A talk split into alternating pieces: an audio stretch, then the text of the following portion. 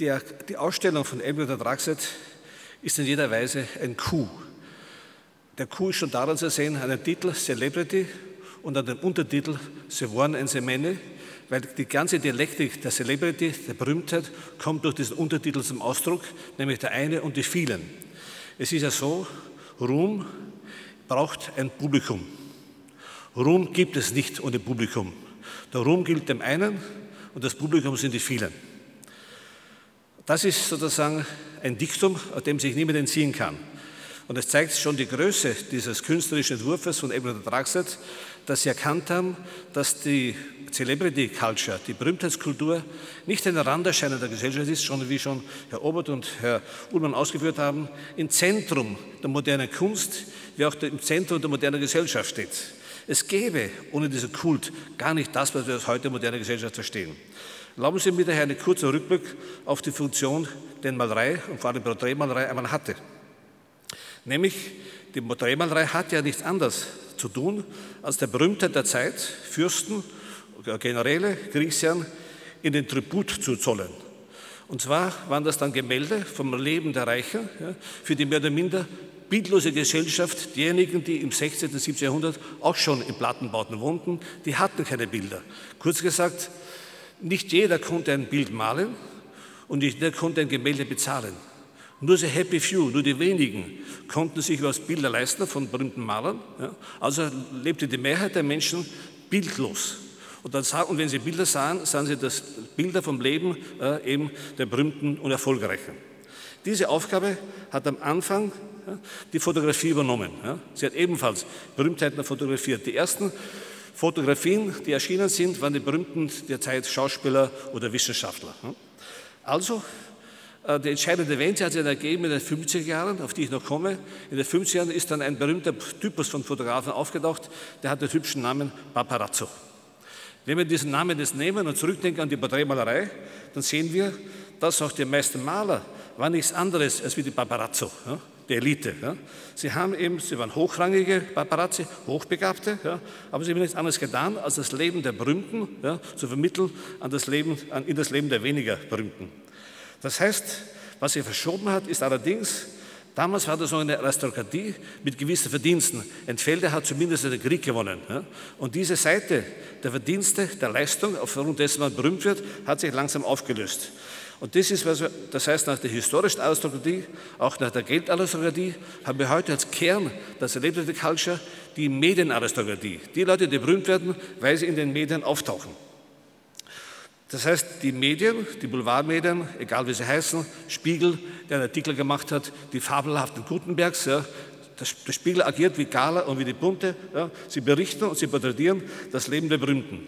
Und deswegen heißen diese Zeitungen auch, wie Sie vielleicht bemerkt haben, Illustrierte.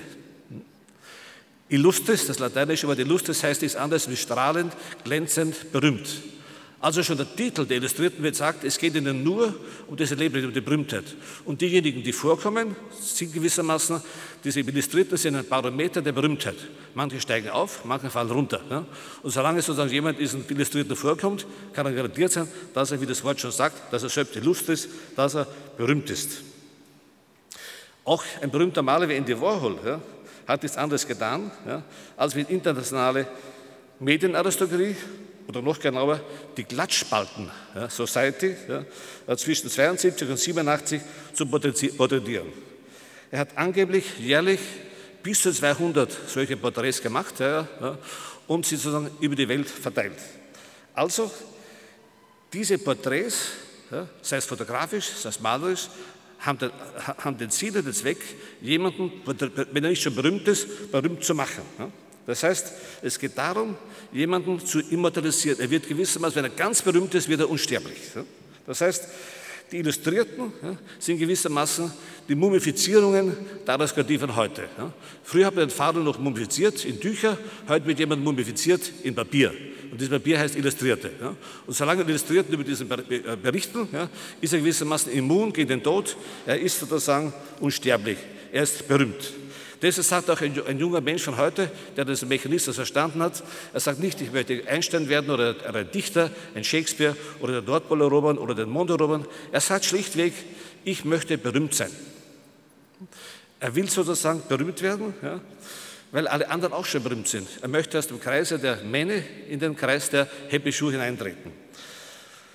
Und insofern ist es so, dass eben, wenn, es, wenn Berühmtheit nur der Zweck ist und nicht mehr das Ergebnis von Leistung, das ist genau der Kern dessen, was wir heute im Celebrity Culture nennen, dass ihm jemand ja, in den Orbit der Berühmtheit hinaufgeschossen wird, er zirkuliert in den Medien, ja, schwerelos, er braucht keine Leistung erbringen, denken Sie an Lindsay Lohan, denken Sie an Paris Hilton, ja, sondern sie sind berühmt eben, weil sie berühmt sind. Es ist ein parasitärer Kreislauf. Und deswegen heißt er der Fotograf, der das Geschäft betreibt, Paparazzo. Ja?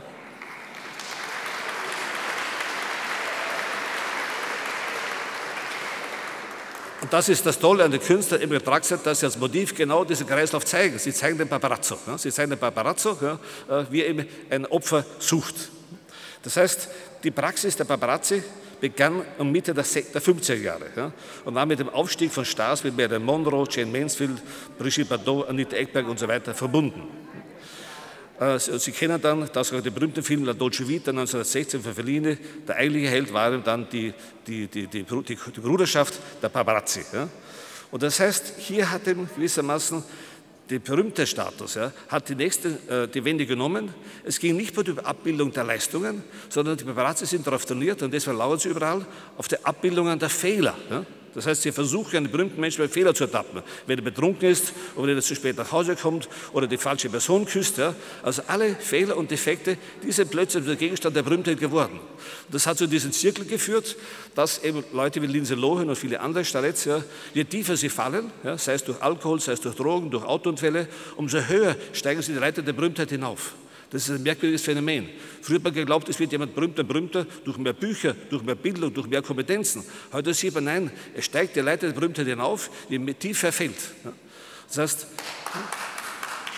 und das führt dazu, Sie sehen das auch, wenn jemand, äh, nimmt viele Vorteile der Celebrity, die ich noch zeigen werde, führt dazu, dass ein österreichischer Autor namens Jack Unterweger, der es nicht geschafft hat, gute Romane zu schreiben, aber er hat zwölf Prostituierte umgebracht. Ja? Und dann gibt es dann einen Film, ein Theaterstück von jemandem, der deutsche Schauspieler John Malkovich, ja, der das Leben dieses Jack Unterweger dann auf der Bühne darstellt. Also kann man sagen, Jack Unterweger war sehr erfolgreich. Ja. Ja. Er hat zwar keine erfolgreiche Leistung gebracht in der Literatur, aber im Geschäft des Mords war er sehr erfolgreich. Ja. Er bekommt einen Film dafür. Charles Theron, es hat eine, eine Prostituierte hat ihre Kunden umgebracht, ja, ist wieder ins Gefängnis gekommen, dann hat sie einen Roman geschrieben, der wurde verfilmt von Charles Theron. Und Charles Theron hat für diesen Film, für die Hauptrolle, den Oscar bekommen. Die Dame sitzt heute noch im Gefängnis, aber sie kann sagen, ihr Leben war erfolgreich, ihr Leben wurde verfilmt. Unser Leben wird wahrscheinlich nicht verfilmt werden, ja, eben weil wir offensichtlich noch nicht genug Defizite akkumuliert haben, um wirklich berühmt zu werden. Ja.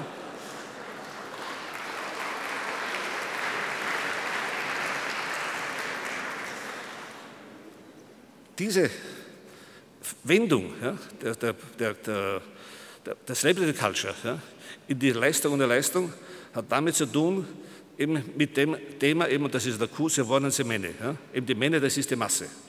Das 20. Jahrhundert, wissen wir, ist eine Gesellschaft der Massen ja? und auch eine Gesellschaft der Massenmedien. Ja? Das heißt, die Massenmedien sind genau das Medienverbreitung, wo eben bestimmte Figuren massenmedial eben für die Masse verbreitet werden können. Die Masse selber ja, ist eine Entdeckung des 20. Jahrhunderts. Vorher hat man nie von der Masse gesprochen. Und ich kann Ihnen an drei Titeln genau zeigen, wie sich das Bild der Masse geändert hat. Der, spanische Philosoph Ortega Gasset hat ein Buch gemacht 1930, da hat er entdeckt, was ganz schrecklich ist. Das Buch heißt einfach so, der Aufstand der Massen. Stellen Sie sich vor diese Entdeckung vor, die Massen haben sich nicht mehr knechten lassen, sie sind plötzlich aufgestanden und haben gesagt, wir sind auch auf der Bühne. Wir möchten nicht mehr der Hell sein, der Chor im Hintergrund der Bühne, wir möchten in der ersten Reihe spielen. Und deswegen hat Ortega Gasset gesagt, der Aufstand der Massen. Dann hat man dann 1950 gesehen, die Massen wissen nicht genau, was sie machen sollen. Deswegen hat der Titel geheißen von David Driesmann, The Lonely Crowd, die einsame Masse. Man hat plötzlich begonnen, die Masse zu bemitleiden. Sie fühlt sich einsam. Und dabei ist es heute so, die Einsamkeit hat sich von der Masse übertragen auf den Star. Die Stars klagen darüber, dass sie sich einsam fühlen. Ne? Lesen Sie die neu erschienenen Tagebücher von Marilyn Monroe, da steht dauernd drinnen, I'm so lonely, I feel so lonely. Und deshalb sind dann auch Elvis Presley stellvertretend für alle lonely, lonely, loneliness etc. Ne? Und dann kommt dann sozusagen zehn Jahre später, 1960, das eilige Buch zur Masse von Elias Canet, der Nobelpreisträger, das heißt Masse und Macht. Sie sehen, die Menge, ja, die Masse hat die Macht gewonnen und sie entscheidet die Wirklichkeit über das Schicksal der Einzelnen. Sie waren. Die Masse macht den Star. Ja. Und das ist jetzt sozusagen eine Dialektik von Masse, also View, also Hep, also One, also Menge.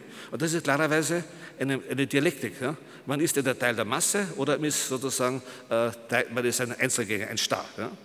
Und das führt dazu, dass die Leute eben natürlich dabei sein möchten, dabei sein möchten bei den Berühmten ja, äh, und Reichen und bei dieser Mediastokratie.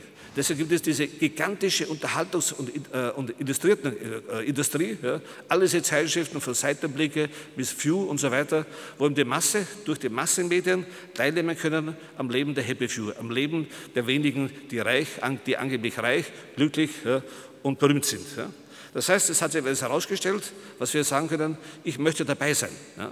Und das ist ja das Schöne, die Präzision von Edmund und Draxet. Wenn Sie dann in den Raum kommen, dort, also wo dieser Festsaal ist, ja, dann sehen Sie das Fest der Festivitäten nur als Schatten. Sie sind nicht dabei. Sie sind exkludiert. Im Plattenbau, da sind Sie dabei. Ja. Aber jetzt kommt das nächste geniale Trick von Edmund und Draxet. Im ersten Stock haben Sie äh, Fernrohre ja, und da können Sie selbst Paparazzi werden sich selbst in die Rolle schwingen, sie beobachten sozusagen die Masse. Ja. Da sind sie sozusagen der Agent der Berühmten. Jeder einzelne von ihnen ist Teil der Berühmtheit, weil er kann auch als Paparazzi stellvertretend auf die Bewohner im Plattenbau hineinschauen. Er ist dann nicht mehr exkludiert, sondern er ist inkludiert. Und das zeigt sich eben, der berühmte Verlag Penguin, das ist der größte äh, englische Buchverlag, der die größten äh, Theaterstücke und Romane der englischen Kultur publiziert hat, der hat vor zwei Jahren eine Reklamekampagne gemacht. Da ist nicht draufgestanden, lesen Sie Shakespeare, lesen Sie Kipling. Da ist nur gestanden, junge Leute, die in die Höhe springen, dynamisch, jung und schön, und drunter ist gestanden, be with us, sei mit uns. Das heißt, sie verzichten auf den Hinweis ihrer Produkte, sie möchten das erzeugen, das Gefühl, du bist dabei, du bist inkludiert, du bist nicht einer der vielen, sondern du bist einer der wenigen. Das heißt, die Massengesellschaft ja, äh, und die Massenkultur sind von dieser Dialektik, sie waren als Männer gezeichnet. Und jetzt zum Schluss möchte ich noch zeigen, dass diese Entwicklung tatsächlich mit der Kunst und Kultur verbunden worden ist. Und das ist ein anderer Punkt, äh, wieso Edward Draxet bedeutende Künstler sind, weil sie sich nicht davor gescheut haben zu erkennen, dass die Kunst Teil dieser Celebrity Culture ist, ja, ja, eben der Sammler, ja, eben, äh, eben das Ausstellungssystem, das Museum, die Berühmtheit eines Künstlers, dass das auch von vielen Künstlern gesucht wird, dass dann auch viele Künstler eben ein Brand entwerfen, dass sie sagen, ich mache meine Bilder immer mit einem hängenden Körper, also kopfüber. Das heißt, die Kunst verwendet selber ähnliche Mechanismen, aber die Komplizenschaft zwischen der Celebrity Culture und der Kunst geht tiefer. Nämlich in dem Augenblick, wo die Kunst angefangen hat, sich von der Abbildung der Wirklichkeit zu entfernen. Ja? Und das war der Augenblick, wo es geheißen hat, eine Farbe, das war im 1900, muss nicht mehr Lokalfarbe sein. Ja? Das heißt, wenn ich irgendwie einen gelben Fleck mache, muss das keine Zitrone sein. Ja? Und das Pferd muss nicht braun sein oder schwarz oder äh, äh, weiß. Das Pferd kann auch grün sein. Hm?